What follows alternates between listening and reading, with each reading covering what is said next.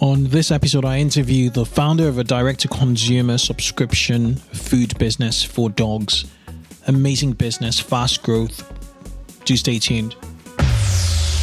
Well, well, welcome to 2x e-commerce, the e-commerce marketing growth podcast where you ask questions and I, Kunle, answers them. Also hear from proven marketing growth experts who are number one or number two in specialist areas of online retail marketing. So if you work in or own an online retail business, listen in, get involved, join me, and let's put some fuel to skyrocket your e-commerce growth. So an inbound marketing strategist, how do you beat Amazon? Natural search and our search engine position is critical to the customer flow through the website. I personally would not have an account process interrupt checkout flow at all. My favorite customer lifetime value calculation is an easy one. It's your average order value times that purchase frequency times uh, your customer lifespan. I'm Kunle Campbell. Let's get rolling. If you're looking to grow your business, there's only one way by building real quality customer relationships. Most marketing software will claim they can do this, but will never deliver on their promises. You need to demand more from your marketing software, and that's where Klaviyo comes in. Klaviyo helps you build meaningful customer relationships by listening and understanding cues from your customers, allowing you to easily turn that information into valuable marketing messages. That is why 10,000 innovative brands have switched to Klaviyo. What's the secret to building customer relationships? Tune in to Klaviyo's Beyond Black Friday docu-series to find out and unlock marketing strategies you can use to keep momentum going year round. Just head over to klaviyo.com forward slash beyond BF for more. That's klaviyo.com forward slash beyondbf.com. Welcome, welcome to the 2x e-commerce podcast show. This is the podcast dedicated to rapid growth in online retail. Now, if you're looking to grow metrics such as conversions, average order value, repeat customers, traffic, and ultimately sales, you are on the right show. I love to bring, you know, experts who have been in the trenches, who have the necessary experience to share their growth you know um, stories and um, you know inspire you guys to to take action. On today's show, um, it's it's really really interesting and special. Um, we delve into the pet market you know again and this is a very very interesting brand they're um, they're in the human grade food niche within the pet industry and um, they they, they've been active for, for the last three years now, I would think. Oh, actually, 2016. They founded in 2016, so it's a lot longer, three, three, three plus years. And um, yeah, they're, they're, they're, they're, a player to, to reckon with now um, in this $30 billion you know market in, in the United States. Um, it's a company called Ollie, and um, I think their the major um, slogan is um, healthier food for healthier dogs. So, so that, that, they, they really want to put in longevity into you know every dog's life. Um, without further ado, I'd like to welcome to the show the founder, um, Gabby. Welcome, Gabby. Thanks for having me. Cheers. Um, could you? I probably haven't done you, you know, sufficient justice in um, introducing you and you know Ollie as a brand. Could you take um, a minute or you know slightly more to, to introduce yourself and, and and the brand Ollie? Sure, absolutely. So I am one of the co-founders of Ollie, and I run product and all marketing at Ollie. Um, before Ollie, I've been at a number of startups, um, both direct to consumer and retail startups back in the flash sale world. And Ollie, as you mentioned, is a human grade dog food. We ship it direct to consumers and we customize it for your individual dog. So we take in your dog's information age, weight, breed, activity level, any allergies, and we recommend a formula and send you the exact amount that you need to eat that your dog needs to eat excuse me on a regular basis. Um, so we try and make it as easy as possible for you to feed your dog a food that you can feel really good about. Interesting. So it's it's it's actually customizable. So um so it's it's not just box standard packages. Um I with is, is, is that what you're saying in, in terms yeah, of it's it's personalized for your dog's individual needs. So we sort of sort saw four main issues with the pet food industry, which is why we came up with Ollie. So half of them were sort of around the actual product itself, the food, and the other half was around the experience for the customer. So on the food side, we thought that we saw that the quality of the food in traditional dog food, your and your kibbles that you can find in sort of a typical grocery or pet food store, um, is really low quality ingredients. So it's classified as feed, not food, which means it's not safe for human consumption. Um, it is, you know, the traditional or scary words of four Ds, which is the dead, dying, diseased, and disabled animals that don't make it into our food supply chain, make it into the dog's food su- food supply chain. It's the scraps and sort of leftovers. It's mm-hmm. the rotting meat as well as produce that then goes into these rendering plants that then end up in dog food. And so they're using low quality ingredients to begin with, and they're using a system that's you know somewhat antiquated which is big box retailers and that sort of distribution. So they have to create a shelf stable product. So they take the ingredients they cook them at extremely high temperatures which zaps a lot of the nutrients to get that shelf stability as well as for food safety reasons because they're using low quality ingredients and often rancid meat. Um, and then this creates a sort of dehydrated product that they then have to put back in supplements for to get nutritional adequacy a bunch of artificial flavoring so the dogs will eat it and then additional preservatives so it has shelf stability. So you're left with sort of a low quality product with artificial supplementation which really isn't biologically appropriate for your dog. And that was sort of what we were trying to solve on the actual physical product side of creating a, a higher quality food that is biologically appropriate for your dog that's high in protein that's all natural that is fresh um, you know, similarly to how we feel better when we eat well, so do dogs. And so we have noticed in the market there's an increased spend in personal care and vet care and all these extras for your dog, but the attention on preventative medicine hasn't been there to date. Um, and then on the tech side, to your point around the customization, we wanted to sort of do a 2.0 what we consider direct to consumer. You know the early direct to consumer businesses yeah. were really hey it's the same product but we cut out the middleman and therefore you can get a discount on this product and we're giving it to you at 50% off 80% off whatever it is of what you're used to paying in the retail stores. And we believe that we can not only offer better quality but a better experience because we know you and therefore we know your dog and it's really not a one size fits all. In traditional pet food, you'll see at the back of the bag, there'll be uh, feeding guidelines that's based on sort of loose weight ranges. So if your dog is between five and 20 pounds, 20 to 40 pounds, 40 to 60, etc., and recommends a dosage, a right amount of food. But you know, your your really lazy 10 pound dog who's overweight shouldn't be fed the same amount as your hyperactive 15 dog. Um, and so we wanted to take a more personalized approach that if we know what your dog needs and we can feed it better and give you the peace of mind that you're doing the right thing. And studies show that if you keep your dog in an ideal weight, as opposed to um, even a little bit overweight, you can add 20% to their life, which is quite significant. So, you know, what pet parent doesn't want more time with their beloved animal?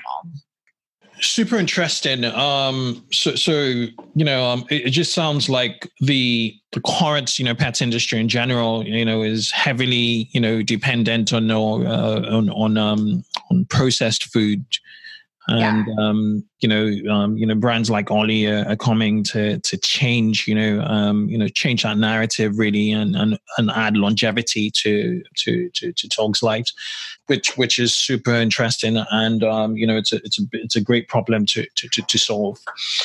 Okay, so let's um, you know let, us step back a little bit and um, let, us talk about your background. You're a Columbia, um, you know, business school, you know, graduate. You're, you're, you're an MBA um, you know person and um, you, you worked in, in startups. Um, you know so so could you just shed a little bit of you know um, light into your startup you know um, experience and um, to, to, to, the audience? Sure. So i guess i should start with i used to be an equestrian so i did show jumping at a uh, fairly competitive and professional level. Mm. Um, so Animal Kingdom comes full circles. The horse mm. people are naturally dog people. So I always mm. had dogs, and so much attention was paid to what our horses were eating, and um, because they were competing and mm-hmm. show animals, that um, we were all constantly looking at how do we optimize their their diet so they can perform their best. And um, you know, when I stopped riding, I sort of fell into startups. Quite honestly, um, my first job was at a streetwear e-commerce site called Karmaloop out of Boston, um, where I uh, helped with a women's merchandising team, and then eventually launched their off-price um, vertical within the company and ran that for a few years. Um, worked at another bigger startup, also in the flash sale site, which is a joint venture between American Express and Vente Privée, which was the original flash site out of Europe, and sort of ran their men's division there. And um, you know, continuing to look around and felt like, hey, this is nice and great successful business, but I want to do something that I feel sort of more passionate about, that I feel that I have more ownership over the general vision and um, is actually sort of making a difference and a little bit more impactful um, than selling clothing. And so I went to business school as sort of a way to a like take the time to figure out what I wanted to do, but also um, having been at startups from the get go, felt like there were some learnings that I sort of was maybe doing off in my pants, but didn't know the true sort of foundational, original way to think about those problems like financial modeling and and stuff like that. And so mm-hmm. took that time and really honed on those skills at business school. Um, and then after that, um, ended up joining another startup. Actually, while I was in business school, sort of in between my first and second year, started helping a direct to consumer baby and kids wear company um, and sort of stuck with it for a while through my second year and a little bit after, um, which was great because I had always been on sort of the retail side, selling other mm-hmm. people's brands. And it was a great opportunity to see how to build the brand for the first time and what that takes. And, you know, that was a very typical startup story of when I started helping them. We were working out of a coffee shop um, at our desks and then moved into WeWork and then moved into our first office. So sort of got to see that playbook of had a lot Transition. to Yeah. Extremely helpful and was able to lean on that learning when I eventually started Ollie. Um, but yeah, once I got them off the ground and they were sort of at a nice running pace, really sort of said, hey, I went to business school to want to do my own thing and this has been amazing, but I need to stick true to that to that original goal. Um, and so went to a venture fund, Primary Ventures, as an entrepreneur in residence to sort of dig into ideas that I was interested in and was great that I had sort of investors around the table poking holes in the ideas, how, connecting me with different companies that might be thinking around similar problems and how they dealt with that. And um, that's sort of where. Yeah, for, for, for, for listeners um, who, who are not aware of the concept of an entrepreneur in residence, could, could you please, um, you know, um, explain what, what that means in a venture um, company? Yeah, so it can take a few different forms. For me, it was um, honestly, they were giving me space and time to figure out what I wanted to start. They sort of approached me and through our conversation said, "We believe that you can start a company and you know, I said I don't have my idea yet, and um, the structure was that they would help sort of me figure out what the idea was and gave me some so i didn't have to go out and do an angel round. They gave some seed inve- or sort of pre-seed investment to help validate the idea do some research on it talk to some experts and hire some advisors around the table to figure out the you know, i'd never done dog food to sort of figure out the dog food side. Um, and then when it came time to raise our um, our seed and seed round, it was great because we weren't just going with a deck. We were going with a deck and a product and the right people around the table. And it was because of their initial funding that allowed us to do that. And so we probably raised a, a much bigger seed round than we would have otherwise. And that support was sort of instrumental at the beginning. And then they also participated in our seed round and have continued to participate in subsequent rounds. Okay, so, so what was the product validation process like? I, I can imagine in, in that kind of environment, it was quite thorough. Sure. So a lot of it was um, researching current customers, well, doing research on what was out there. So looking at Freshpet and their, um, you know, their public companies to sort of piling through their with their financial statements and figuring out what aspect of their business sort of was translatable for us um, looking more into the market and other companies you know there are while not the same, other freeze dried companies, like a big question mark for us was around price point and how do we make that work. And a lot of that validation was talking to private equity funds and looking at other businesses that, um, you know, if you look at a freeze dried business, it is much more expensive than us and they are you know multiple players at multiple hundred million dollar businesses so that mm-hmm. was a mm-hmm. lot of that market validation and then it was looking at uh, talking to customers and doing a lot of research talking to experts around how to produce the product um, well, what some cost assumptions around that and then actually going and making it and putting it in front of customers and testing them and and seeing it and we put up sort of vapor testing around a fake website and user testing around that and so there was a ton of extensive research before we launched around mm. what do we call it and how do we price it and and what is the um, customer journey and flow mm. what did it cost um, the, the validation initial validation um, so the initial about, I mean, depending on which point you tried to be scrappy about it. Yes. Uh, but it was all in all a couple hundred thousand. Okay. All right. And then you went on to raise um, your first seed, which was about 5 million or so. Uh, four and change in terms of our venture um, investment. And then we raised additional debt equity on top of that. Okay. So what's the, the valuation now of, of the company, Ollie?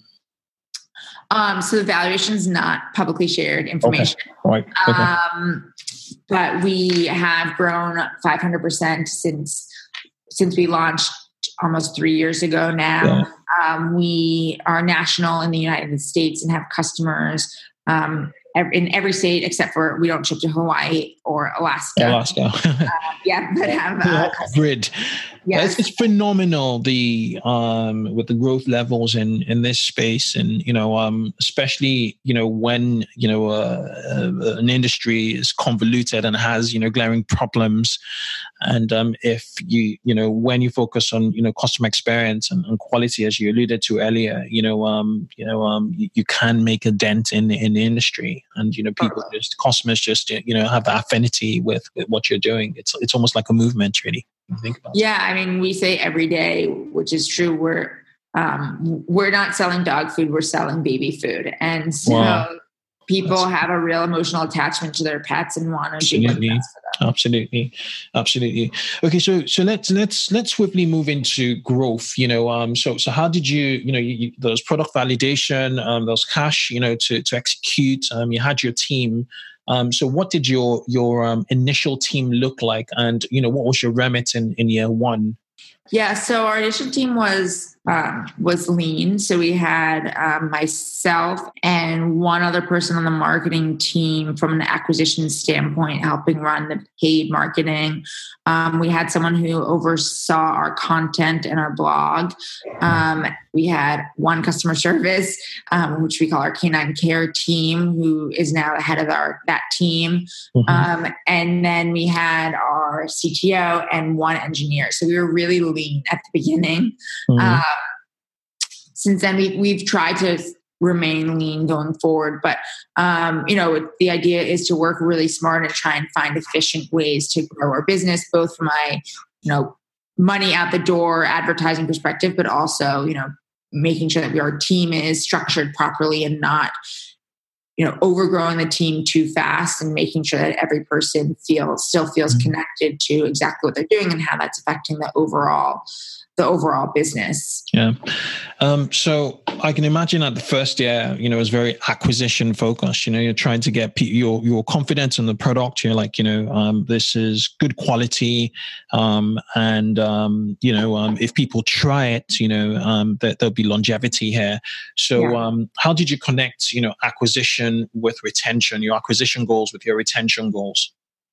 Absolutely. So, um, our first year technically on the company was working on the products. We spent a year working on both the physical and digital experience. Um, and I think people under, undermine that part of this when they're like, I'm going to start a company and I'm going to launch it. Like how long it takes to actually get to launch um, shouldn't be underestimated because we didn't want to go out till we felt really confident in our product. And I will say that we moved our launch date twice in that pursuit.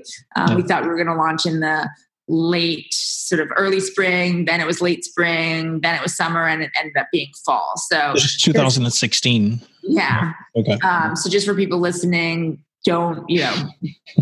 there's there's definitely a, a, analysis paralysis where you can go overboard before getting any product out there, but there is a fine line of um, you know rushing to market with a product that you don't feel great about. So mm-hmm. not to say we haven't continued iterating, but feel really good about the comp product you're putting out there because that ultimately no matter what else you do no matter how great your marketing is no matter how great your other areas of your business might be or your margin profile like ultimately whether or not the customer likes the product is going to be what makes or breaks you and, and you're um, talking so, about like the physical and digital you know um yes. you know experience or, and product you really they yes, all that to be good both products the digital one even probably took a little bit longer actually mm. So that was sort of the first year. Then when we launched, our first year of launch was definitely focused on the acquisition side.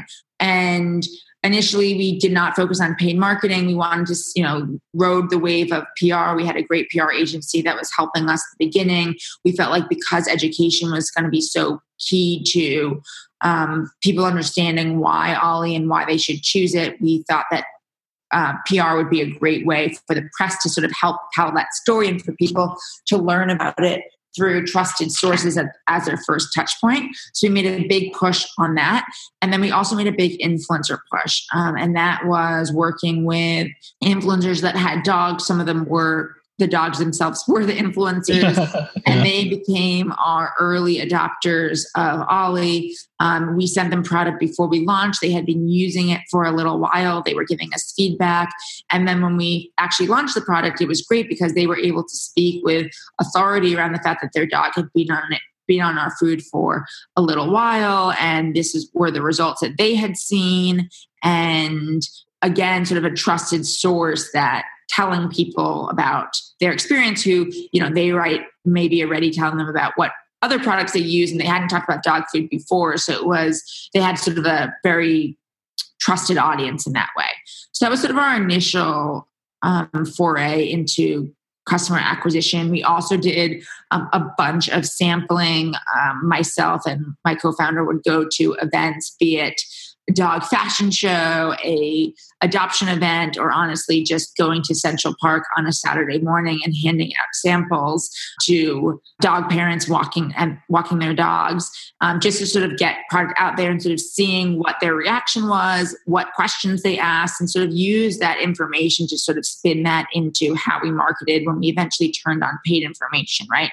Um, and using those questions and being able to use, answer those questions within our marketing. And so when we turned on our, our paid marketing, we felt like we had a, a good sense of what customers would want to hear and what they needed to know in order to click. So our first, that was sort of our first, I would call it five, six months. And then we started looking at retention after that. You know, until we had enough customers coming in, it was hard to know to get enough sort of statistical significance on why people were leaving. But what we did do also in the early days was I, myself and one of my co founders spent um, we had a block time of around four hours on Wednesday afternoon where we just called customers, customers that were still with us, customers that had canceled, and just talked to them. What do you love about our product? What do you hate about our product? What could we be doing better? What you know what would you like to see? What draw what made you st- try our product in the first place? What made you cancel? And sort of just gathering that information. We've been very data driven from day one. Um, and then we've turned that into how we're running our retention program. So whether it's oh they didn't know that they can actually add more than one recipe or changing it turning it into product that people want to be able to move their box around more freely or anything like that. Um, mm-hmm. Really using that information to drive product decisions and communication decisions to help drive um, customer retention. Yeah. Did, did, any of that information go back to like um, product improvement or um, to the physical, you know, experience side of um, of, of Ollie?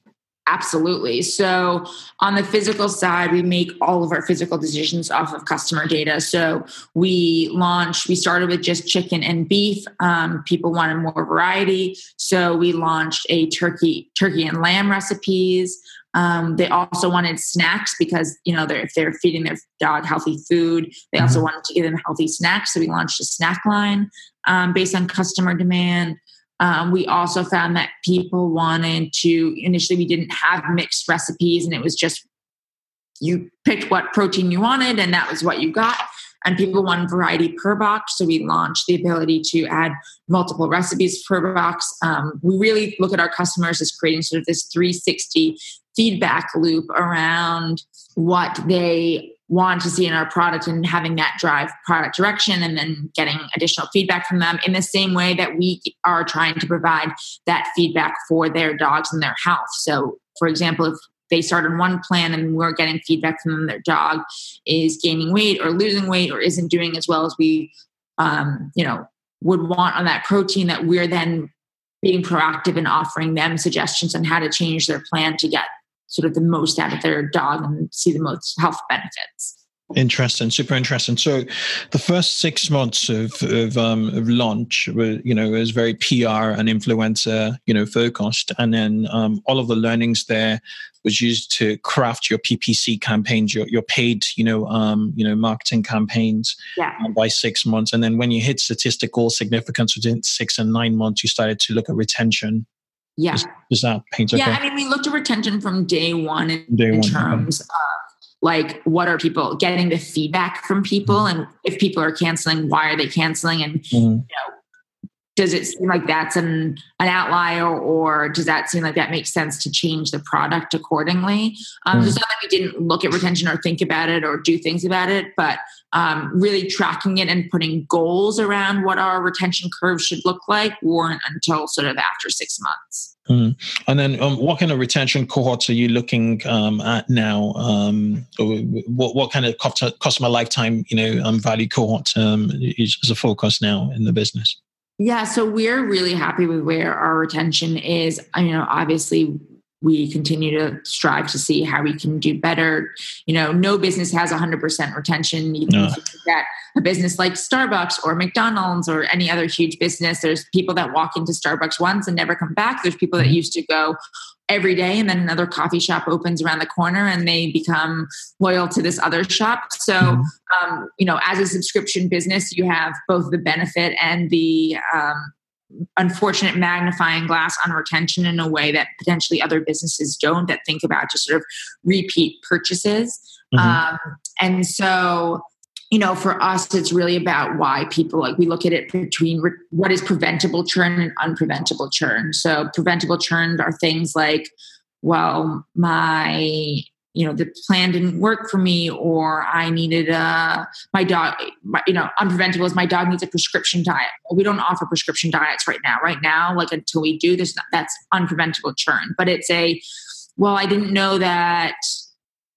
I, you know, the health benefits of this. And that's well, we can educate you around why do we have peas and carrots in our food and why is it visible whereas it might not be visible in your kibble and what, why is that the case and sort of educating them around that? Or my dog got tired of this recipe. Oh well we can solve that. We can send you another recipe. Oh i didn't know we can switch. Or mm-hmm. i'm traveling. So we implemented a way to set temporary addresses so that your food gets where you are going before you even get there and is there waiting for you with your dog so you don't have to worry about traveling it so that's sort of the way we've done retention is what are the things that we can change and therefore how do we lift the retention curve and what are the things that maybe we can't prevent or types of customers that are maybe are not right for ollie and therefore we don't target them. Oh, makes sense. Makes sense. Okie dokie. Um so from a um, so so from a marketing and a, a growth perspective, what, what what's been the most effective channel in the paid um, media side of things?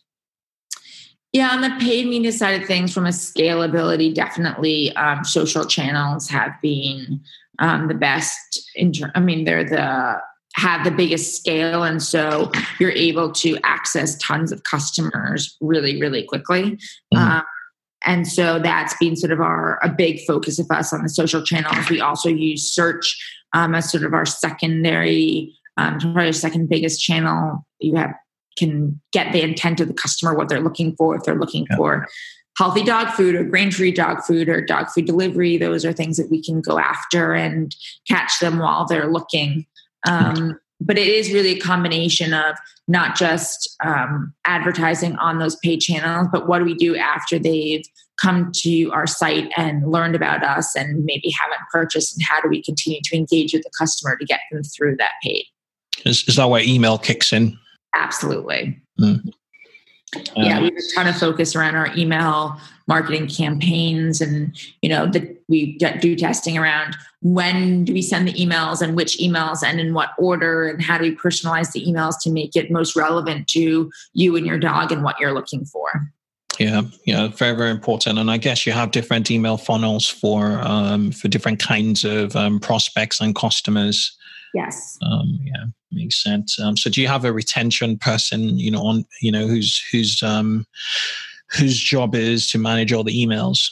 Yeah. So we have um, right now. There's emails are owned by both our acquisition and our retention team. So on the acquisition yeah. side, um, they are the ones working on the emails of when we get a customer, when the customer comes to the site but doesn't complete a purchase, what is the information that they need in order to complete that purchase. So they own mm-hmm. that side of the um, customer email side, and then, then we have someone who we works on retention and overall customer experience.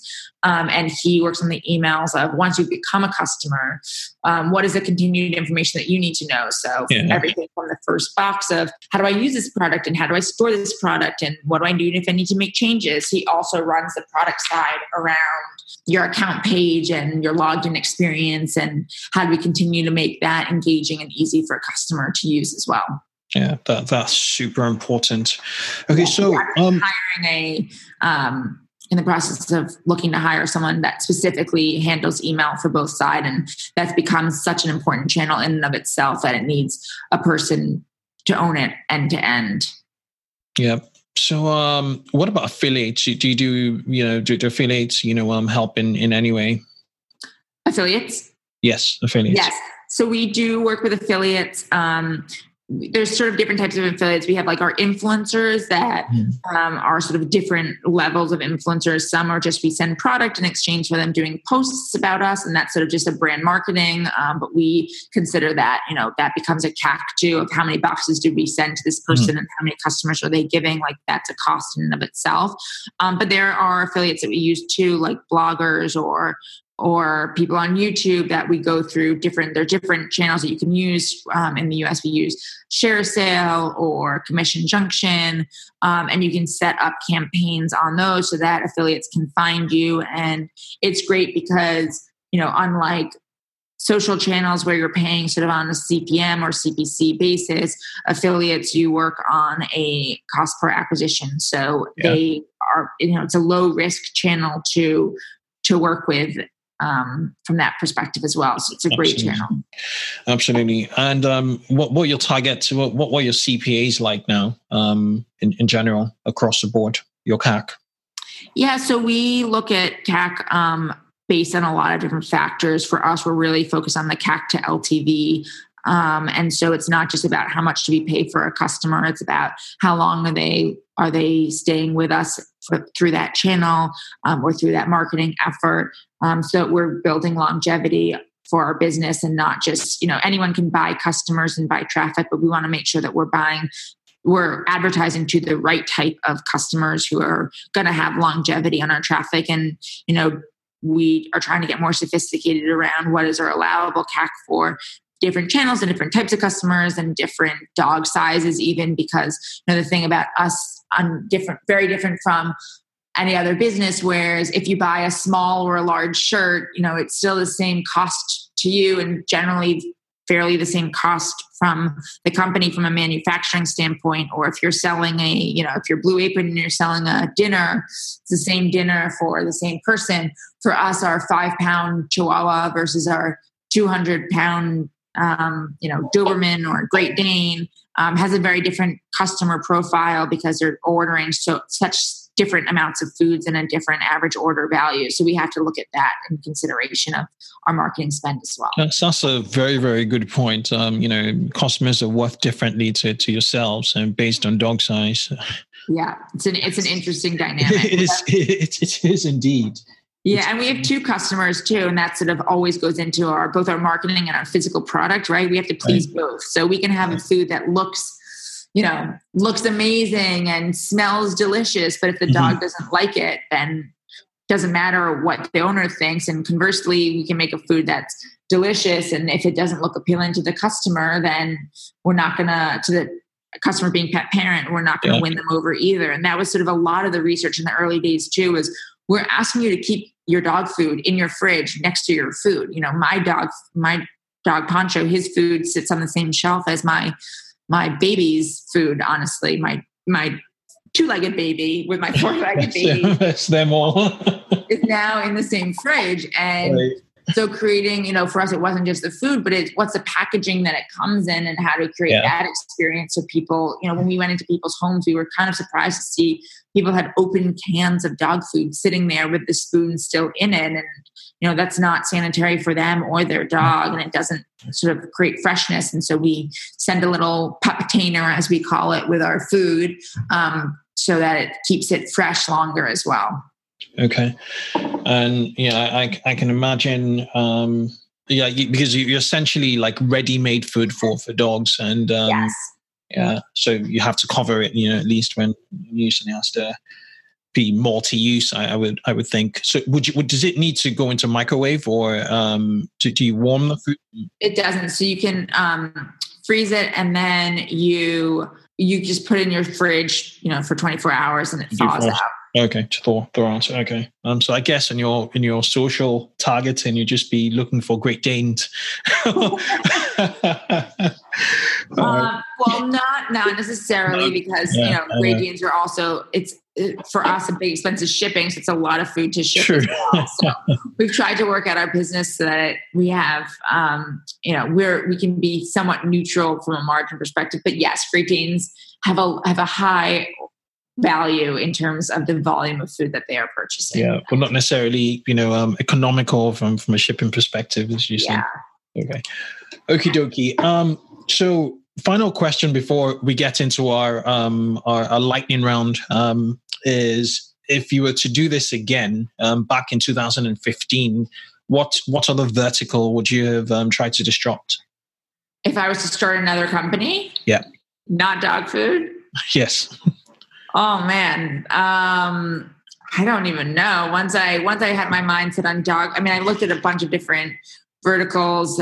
Honestly, one of the ways that I sort of had looked at where would make good businesses was I looked at Amazon subscribe and save. I'm a big believer mm, in yeah replenishment items yeah, so yeah. necessity items as opposed mm-hmm. to you know there's a little bit more recession proof than any other types of items right mm-hmm, mm-hmm, or things like that and also if it was subscribe and save not only is it replenishment but there's clearly margin in there that makes it um, ability to disrupt and looked at different industries that hadn't been changed in a while but ultimately like startups are tough regardless of even when you're doing well, they're still tough. It's just different problems. And so, um, feeling really passionate about what you're doing, I think like I've learned that that is super, super important. Having worked in companies that I might not have had as much affinity to the product, and now working at a company where I have my dog sitting next to me every day, who's a reminder of yeah. I'm coming to work every day. Yeah. Um, that passion for what you're doing is super important. So I don't know that I could say that I'm super passionate about anything else at the moment or would yeah. have been three years ago. And it was sort of right time, right place with my dog having health issues and wanting to solve that. Yeah, yeah, makes sense. Makes sense. Um, I'm just looking at your SimilarWeb. Um, it's the tool I use to assess um, a lot of the sites that come on the show, and there's a very nice even distribution between um, you know direct traffic, search, and um, social. Obviously, direct is the most, which indicates that you have a lot of returning customers. Um, then followed by social and then search. So, so it's it's it's interesting um, from from this point of view. Thank you. Yeah, I mean, when you talk about CAC, one a thing that we obviously um, we really look at too is not just what is our paid CAC, but how much organic traffic are we doing, and what can we continue yeah. to drive that traffic, and that sort of is where we get our blended CAC from. Yeah, it's just brand name search, really. That that shows a health of, of the business, you know. Um, Okay, um, so we're we're into the lightning round now. I'm going to ask you about five questions, and if you could use a single, you know, um, sentence to, to answer them, you know, okay. right? How do you hire people? I look for raw talent, mm-hmm. um, intelligence, and passion. Awesome. Okay. And culture fit. And culture fit. Okay. What are your three indispensable tools used for managing Ollie? Google Analytics, yeah, Excel, mm-hmm. and Zendesk, which is how we talk to our customers. Awesome. Okay. What's been your best mistake to date? By that, I mean, um, you know, um, it's, yeah, what's been your best mistake to date?